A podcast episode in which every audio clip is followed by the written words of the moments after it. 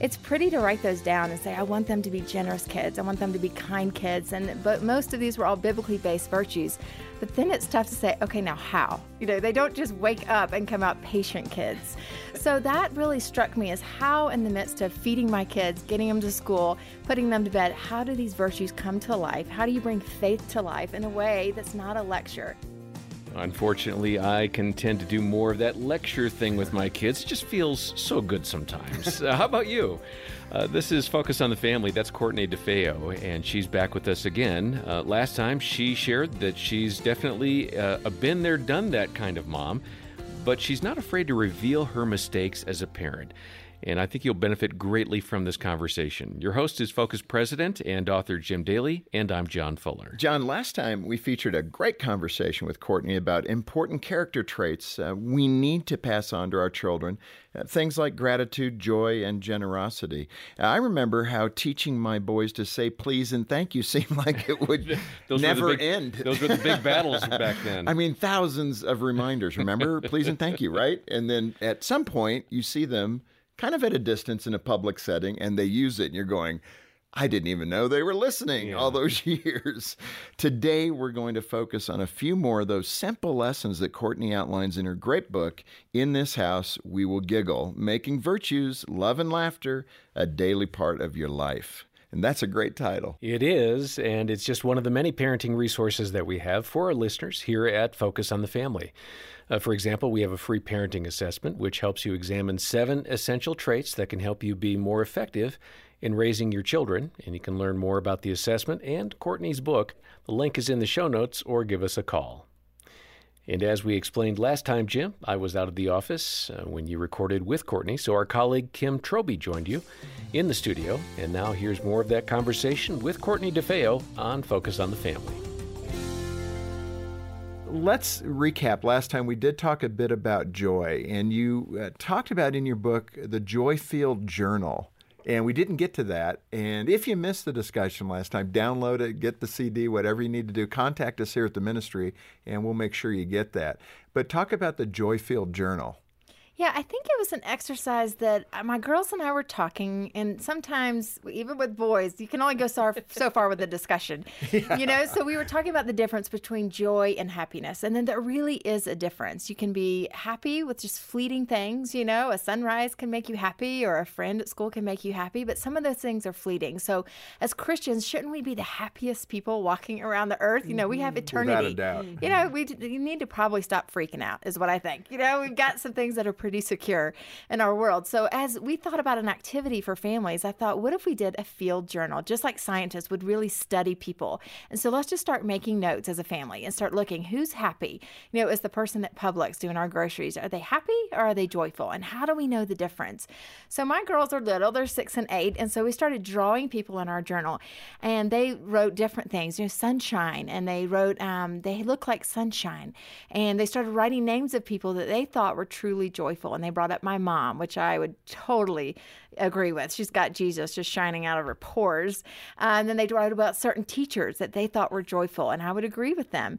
Um, then they wrote something pretty interesting. My little one, who's six, she put the words you, Y O U, in both of the hands of the stick figure. And I said, Why did you do that, Larson? And they said, She said, Because she's thinking of others. And I thought, oh, whoa, profound for a six year old to think. She's catching it. Yeah. A joyful person is not thinking about themselves, they're thinking of others. And so I think that exercise is just saying, instead of just lecturing them, how do we take an activity? Um, and it's almost like sneaking carrots into brownies. It's like, don't tell them they're about to get a virtue lesson. don't tell now, me wait you a minute. do that. Yeah, wait a minute. I no, want to no. know. Did you make the field journal? You know, I have to look back. That's so funny. Whoops. I hope so. Yeah. Yeah. That's well, awesome. it's a good yeah. it's a good gut check. Um, I think well, they yeah. put themselves in there. Me.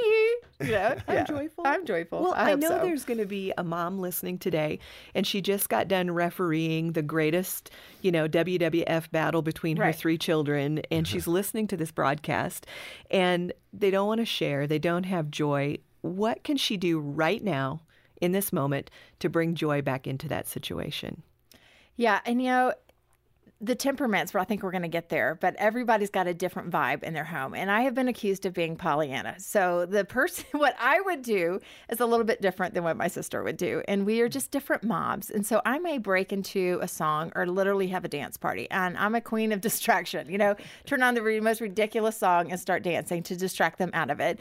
Um, or just change the scenery. We change the scene a lot. You know, if it's a, a major situation that needs to be dealt with, I don't, you know, if they need to be disciplined, we would sit down and they would apologize and we would deal with it.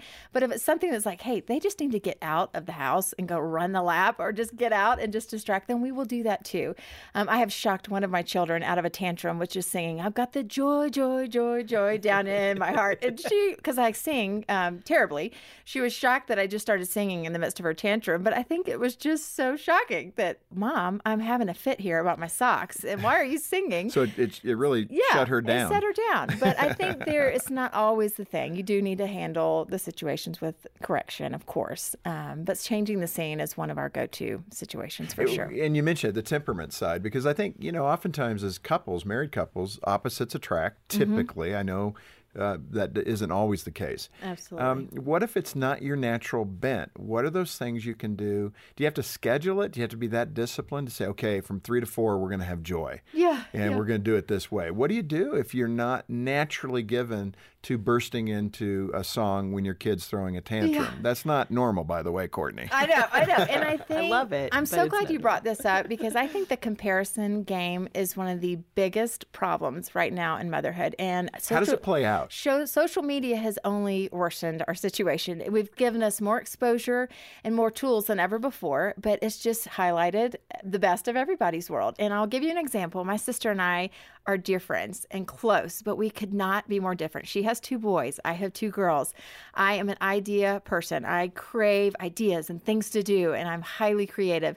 And she would rather have about two friends and two things to do in a day and be quiet and not do much in a day. I'll have 90 things to do and 90 friends. And, and so, what she does with my book and my ideas is she goes through patience, or maybe she's looking at generosity. She uses it as a resource. If she needs an idea or inspiration, she will look at it as she needs it, but she is not using it as a handbook and she will not pick it up and do a 100 ideas. She may try one and she thinks about her boys, her plate, her giftings, and she's just mature in her faith and is not getting rocked. And she doesn't stay on social media. I'm so proud of her. Well, and that's part of it. Maybe there's not a one size fits all. Right. You, you're trying to give people tools to um, accommodate or to customize Mm-hmm. so that they can use them in your home. For those that didn't hear last time, talk about the structure of the book and what a person can expect. What, how do you link the observation and then the idea or the exercise to help your child better understand the attribute? Just pick yeah, one. absolutely. Let's pick patience, for example. Um, in the first part of the chapter, you'll hear about why patience is just an important virtue and why that's something you might consider as a family for something that you instill for your children, and why that could be a focus for even just pick one month out of the year that your family might focus on that. And then the second half of the chapter just gets really practical how you could teach that in your home that month. So we provide a definition, a kid friendly definition, which would be waiting with a happy heart. And then there's a verse to go with that. So your kids can memorize that, or you can keep referencing a verse to go with that. And again, you concentrate on that for an entire Yeah, month. yeah. Yeah. So you're not rushed because I think even as parents, and I go back to when they were little, we want to teach them to don't throw food off the high chair and say please and thank you, and don't forget to put your laundry in the thing. We teach them 50 things at once when they need to learn one or two things at a time. So if we can really focus and not overwhelm ourselves as parents, um, and just focus on one thing. The hard month. part about that, and I get that, is Mm-hmm. y- do you just let those other things go then until another time comes No, around? I think we just don't make them all a major deal. It's like pick your battles. You know, if we're harping, everything's major, and they're feeling just beat down. You know, think about us. If our parents were constantly emailing us saying, "Hey, I heard you on Focus on the Family today, and you talk too fast, and you missed that beat, and I wish you wouldn't have said that," you know, I would be like, "Dad." Did I do anything right? Did I say something encouraging? You know, so I think as parents, we just have to think about even us and our insecurities. Like, is there something we're doing well? Is there something we could just say, hey, these are going to fall in the encouragement category. We're going to keep affirming them in these sides, and then we're going to, these are the two or three main deals. You know, Courtney, it strikes me what you're talking about is the utter attitude of the Lord toward us. Oh, I mean, yeah. the difference between the Pharisee saying all those things, you know, the Mm-hmm. legalistic religious people saying, hey, you're not doing that right, you're not doing this right. And the Lord saying, just come and love me. Yeah. because I love you. Yeah, and I think about our homes, and you think about your own homes. Was it a house of fear, or was it a house of joy and love? And it wasn't perfect. My house wasn't perfect, but I remember what my mom did and how she lived out Christ for me, and not all the lectures. I remember her being generous. I remember how she invited people into our home. I remember how she handled my mistakes, and same with my dad. And so, as I think about even the home that we all run back to my parents' house now for vacations because we just feel like we belong there. And so, as I think about my girls, I know they might be. They might do their own thing in college too, like I did. Embarrass me, like I embarrassed my parents. But um, it's okay, you know. It's they're going to make mistakes, and so I don't want them striving to be good Christian kids that make that author mom proud and do everything just perfect. you know, I want them at the end of the day having a real relationship with God, and I want them having joy, and I want them um, just feeling like they belong in our walls, and they can walk in no matter what they're dealing with. Mm, And it's really well said. It- let's finish the patient side of this, though. Sure. You brought it up. Let's talk about it. Every mom and dad wants their son or daughter to be patient, and usually we lose our patience in teaching them how to be patient. Talk about that activity level that you get to in the book, and, and what would be some examples Well, of how to I, how to um, do patience. I come to you as an expert because Yeah. I am one of the most impatient people on the planet. I love it. Yes, thank you. Um, so one of the things that we do is a simple one, but uh, we time our littlest one with our iPhones and just say, "How long, literally, can you sit here and not talk?" So just the old timer is like, how well does that work? Uh, she started with like 12 seconds, and she's worked up to like two minutes. We're like, "Do I?" That's pretty You good. really have to do that Yeah. sometimes Yeah. because they can just literally talk all day long. We you had it last Yeah. night. Trent, Yeah. for some reason, wanted to bug Troy. So during a game Troy was watching on television, Trent just started yapping and he wouldn't stop. It was getting so irritating. I was saying, Trent, stop it. And he goes, Well, I'm just having fun with them. And Troy's going, Dad, get him out of the room. Yeah. But it was just this like, what are, we, what are we teaching each other here? Absolutely. How to get frustrated. One of the wonderful fruits of the Spirit, frustrating your brother. Yes, absolutely. Well, for patience, the activity is again more geared to little ones, but the, the application of so many of these is we are raising eventually adults.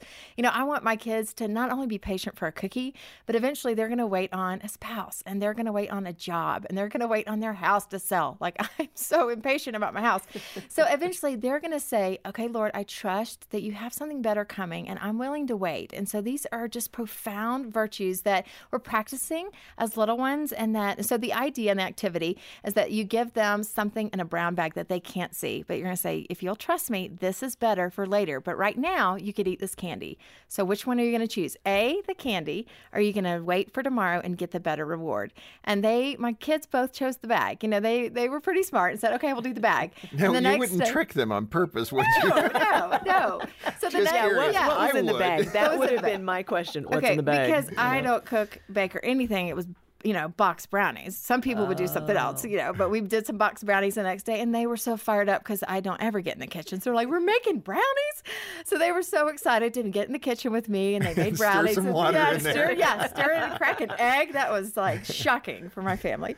So it's just the idea that, again, we don't tell them what we're doing. We were about to have a family lesson on patience. Like, hey, come here, girls. I have a little trick for you, a little game. And they, they loved it and they get it. And so it's over time. We keep practicing and talking about these virtues in a way that's not a lecture. It's more like laughter and more an experience. Uh, you talk about keeping a faith journal, which I think is great. I don't do it. I Mm. Yeah. Mm. need to. I keep it in my head, which is yeah. not the best place Yeah. to keep anything. we'll just leave it at that. But the uh, the idea of writing down what God has done in your life and in people's lives around you uh, is that what you do? Yeah, this is the idea that came up for the faith chapter. My brother is a pastor in Atlanta, and he and I have great conversations. And he's my kid brother, nine years younger, and promise you, he's wiser than um, all of us combined in our family. But he was saying, I just want my kids' bedtime stories to become faith tales. You know, why can't, and they live happily ever after, these stories of how God actually worked in the lives of our family members become so intriguing to our kids that that's what we put them to bed with. And so he said, I want them to know Noah and uh, Moses and Ruth and all the stories of the Bible, but I also want them to know that one time Pop had a hard time and he prayed, and here's where God showed up. And, mm-hmm. and one time, Ann Courtney had a dream to write a book, and she did it. And here's where God showed up. And so he said, What if we start capturing those for our kids? And they had a record of that. And so I thought that is the idea, Drew, because faith, our definition is knowing, loving, and following Jesus. And so if I want that to become um, real, and so that when they doubt, because it's not if, when they doubt that Jesus is real, they can come back and say, I have evidence, not only in this book that's 2,000 years old, but in a book about my family members. Um, and so we'll, we can also talk about if you're new to faith, that could be a challenge, but you can start right there. Oh, sure. Absolutely. You know, you talk a lot about leaving a spiritual legacy. And someone might be listening out there today, and you just mentioned maybe they're a new Christian, or maybe they just haven't thought about mm-hmm. the good things that God has done for them. Talk a little bit about what you mean by leaving a spiritual legacy for your home. Yeah, I, my heart goes to folks that are new to faith because I think I I think I forget you know, what a blessing it is to have parents and grandparents and generations of people that just knew God and had that in a part of the fabric of our family. I've never known anything different than God being in our lives.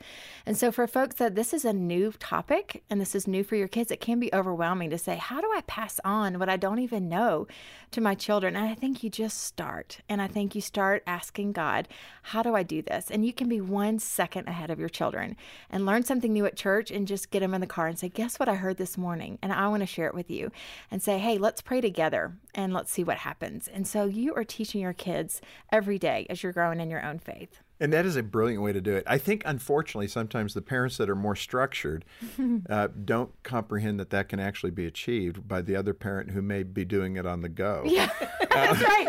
I, now, I'm not speaking from personal experience. what?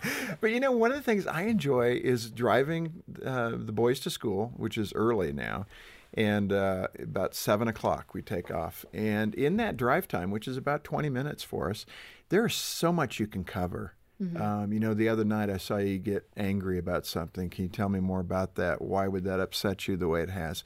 But it really it's a reminder to do intentional parenting. Mm-hmm. Don't let this time just slip on by thinking the kids are somehow going to grab those things you want to teach them, but you're not asking them about it. Yes, uh, absolutely. And, and, there's a value in that for the parent who wants the structure and the devotional time around the dinner table.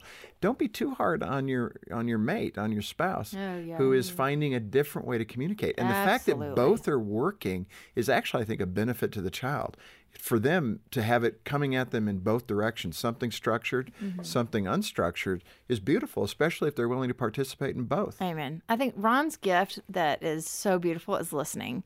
And I'm the one that's constantly making a teachable moment where they're like running for the hills. Oh, here she comes. What are we going to have to do now? it's like, oh, Lord. Right she's got a we're just, yeah, we're just trying to get ice cream. And now there's some sort of lesson coming out of the ice cream scoops here. So I think, you know, every parent brings their gift. And one of the best things we can do do is be quiet and mm. just ask them about their day and listen and ask them what they think about a topic and maybe not even insert an opinion and just listen to them. And so I think those parents that are new to faith, just start asking them questions and just start even invite, taking them to church and inviting other influences into their life. Because if you don't know all the answers, guess what? I don't either. And I am begging people to come help me get on board because it's going to take an army to raise um, these two wild ones um, in my house. So listen more. And I think it's true of even how we serve.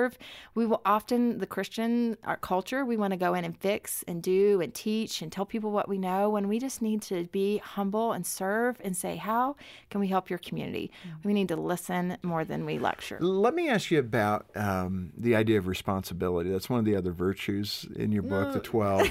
and, you know, you start at a young age and you start with them doing some chores and mm-hmm. then they get older. Now, our kids, all three of us, are at different stages. Kim, your boys are grown and gone. Mine are teenagers. Yours are still little mm-hmm. ones my goodness, we're doing responsibility training from zero to 30 right, right. Yes. Why is it such a hard concept for these little ones and they grow into bigger ones to learn responsibility? What have we done wrong that they're not getting it? Well, I may need to ask you because here I have I've discovered a problem in my home. So we just moved, as you know, and I had someone come help me do some organizing and moving. And as she pulled out everything of my closet, I discovered I have a lot of systems that I started. and I have zilcho execution. She's like, What are these jars? I'm like, Well, that was that was this chore thing that I started. And anyway, we can give that away. Empty And jars. So, yeah, yeah. And then she pulled out another one. I'm like, well, that was that responsibility. Well, yeah, we can donate that. And uh, so I just realized that, man, I have a problem with moving on to the next cool thing on Pinterest. And I probably created half of them and they're, you know, on my site of great ideas. and the problem I feel like is that we, it is hard to execute. It is hard to stay on the kids and make them do work that they don't want to do because work is work and it's not easy. Um, but we're doing a favor to them. Um, we're doing a favor to their wives and their husbands, for goodness sakes, when we say, you actually have to learn to do laundry and put your food away. You know, there's things that you're going to have to learn to do. Um, and it builds up their esteem, actually, to feel like they're capable of doing something in the world. So, my problem, and I'm not an expert, mine are little, is that I had need to just pick something. You know, there's not a trick system out there. There's going to be have to be one, just like weight loss. It's like pick one, you know, eat less and exercise, but pick it and stick with it. One of them will work if we're consistent.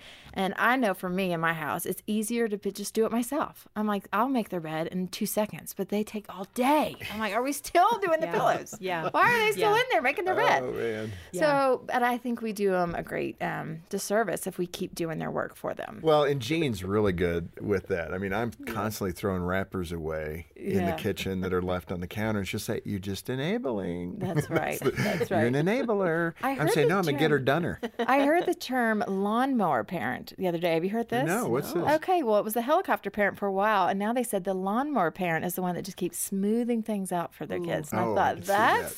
That's. I'm Yeah. a lawnmower parent, I think, because I do want it to be smooth. And my mom was so great. She made our lives really easy. My mom was fantastic. And I see that in me. It's like, hey, I want them to have their snacks ready and I want to put it in their backpack because I want to get out quickly in the morning. And it's like, but they should be able to know how to pack a lunch. And so, in me is the parent that wants a smooth, easy life for my kids. But the best thing I could probably do for them is to say, hey, this is how you pick a vegetable, and here's how you pick a fruit, and here's how to pick a healthy choice for your lunch. But man, it's easy to just grab it. for Yeah. them. So Well, I struggle so true. too. Yeah. We were cleaning the basement the other day, and uh, I remember Jean said to the boys, "Have you cleaned everything up?" And then we do inspection. There's a real problem with yeah. semantics in that. Correct. Have you And cleaned then everything right up? by this overflowing toy box happened to be some dirty clothes and some wrappers. There's a theme here, aren't there, with wrappers? Yes, yes. And so Jean pulls them out, and the boys quickly are going, "That's not my wrapper; it's his wrapper." the accuser. the accuser, Yes. and you know nobody knew whose wrapper it truly was. We got through the clothes okay, but it's that kind of thing with responsibility that you're constantly fighting. And I, I thought to myself, maybe what we should do is just all of our trash at the end of the day we should throw into the boys' room. Yeah. And maybe yeah. they'll get the That's lesson. right. That's But right. you know, the, the sad truth of it is they probably go, that's all right with me. I don't care. My word. Yeah, they have to feel You some know- consequences at some level for sure. But do we have time to talk about financial responsibility? sure, let's do it. Yeah, the activity in that chapter is about um, give, save, live. It's like how do we teach them early on that there's implications to their financial responsibility? Because the big lesson for me was the target dollar section. Every time we would walk through there, it was my crutch. Like just get something. If you'll just be quiet for an hour, you can just grab something. So every time it became an expectation. They just thought, well, we get something every time we walked in. and if in you there. didn't get it, you get louder. Right. Right. And so I thought, I am setting up a terrible system here. And so then I started thinking, they've got to understand that money is just not growing on trees. You know, did your grandmother say that? And uh, so we set up the jars, and based on, you know, Dave Ramsey and Andy Stanley, everybody said it give, save, live, or give, save, spend. And so we did my little money jars, and we created these jars, and I sold them for a little while, but now there's a system how you can just make them. Um, and so now they label them. And what I love is that when you put a chalkboard label on there, they get invested. It's like they get to say where do they want to give, they get to say what they're saving for, and they get to write on there what they're spending. And so all of a sudden they're like, I want an iPod. And so you can help them decide, or I'm saving for a bike, or and so now their spending section says target dollar. And I'm like, well, go look in your jar. If you've got money to spend, you grab it. But I'm not buying you this stuff anymore. Right. And so then this give discussion, we had this greatest talk the other day. I drew a circle and I showed them 10% and 10% and the rest is spent. And then I said, Dad and I are trying to change the pie chart. And I explained to them, so what if we got bigger in our give? What if we got bigger in our save and we just lived on less and we kept changing this and talked to them about what the Bible says and their eyeballs just got bigger and we put pennies and quarters in there. And so I think that discussion for them as early as you can is so helpful for them to understand how money works and how responsibility can work with their money. And these are such good things uh, to think about as you're parenting your children so that they end up ready to launch. Yeah, That's exactly. what we're talking about. How do Yeah. they leave the home with patience, with kindness, with uh, responsibility, and knowing Mm-hmm. what it means?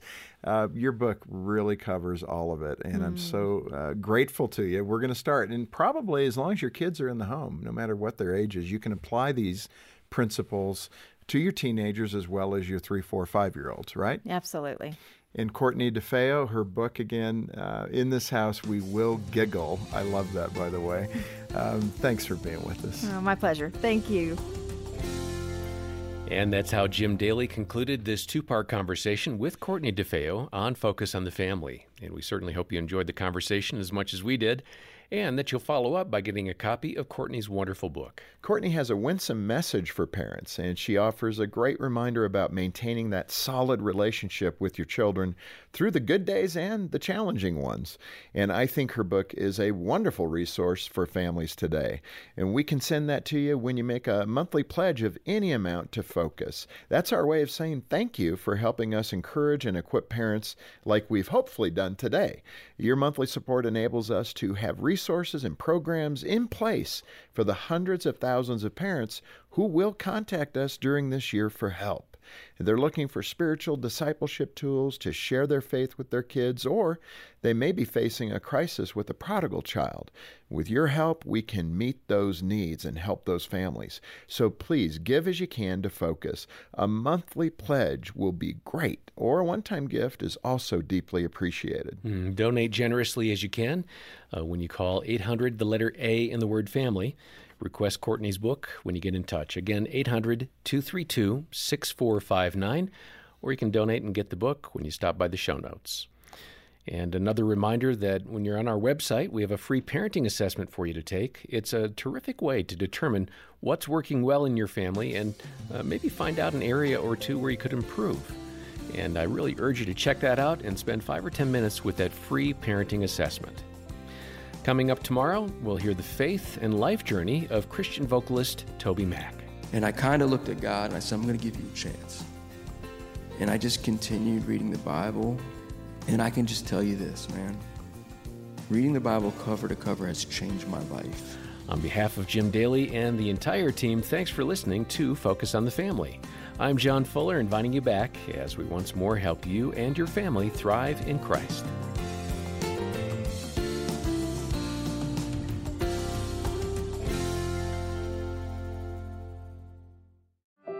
Is your marriage holding on by a thread? For deep hurt, you need deep healing that only comes from the Lord, and you'll find it at a Focus on the Family Hope Restored Intensive in Michigan.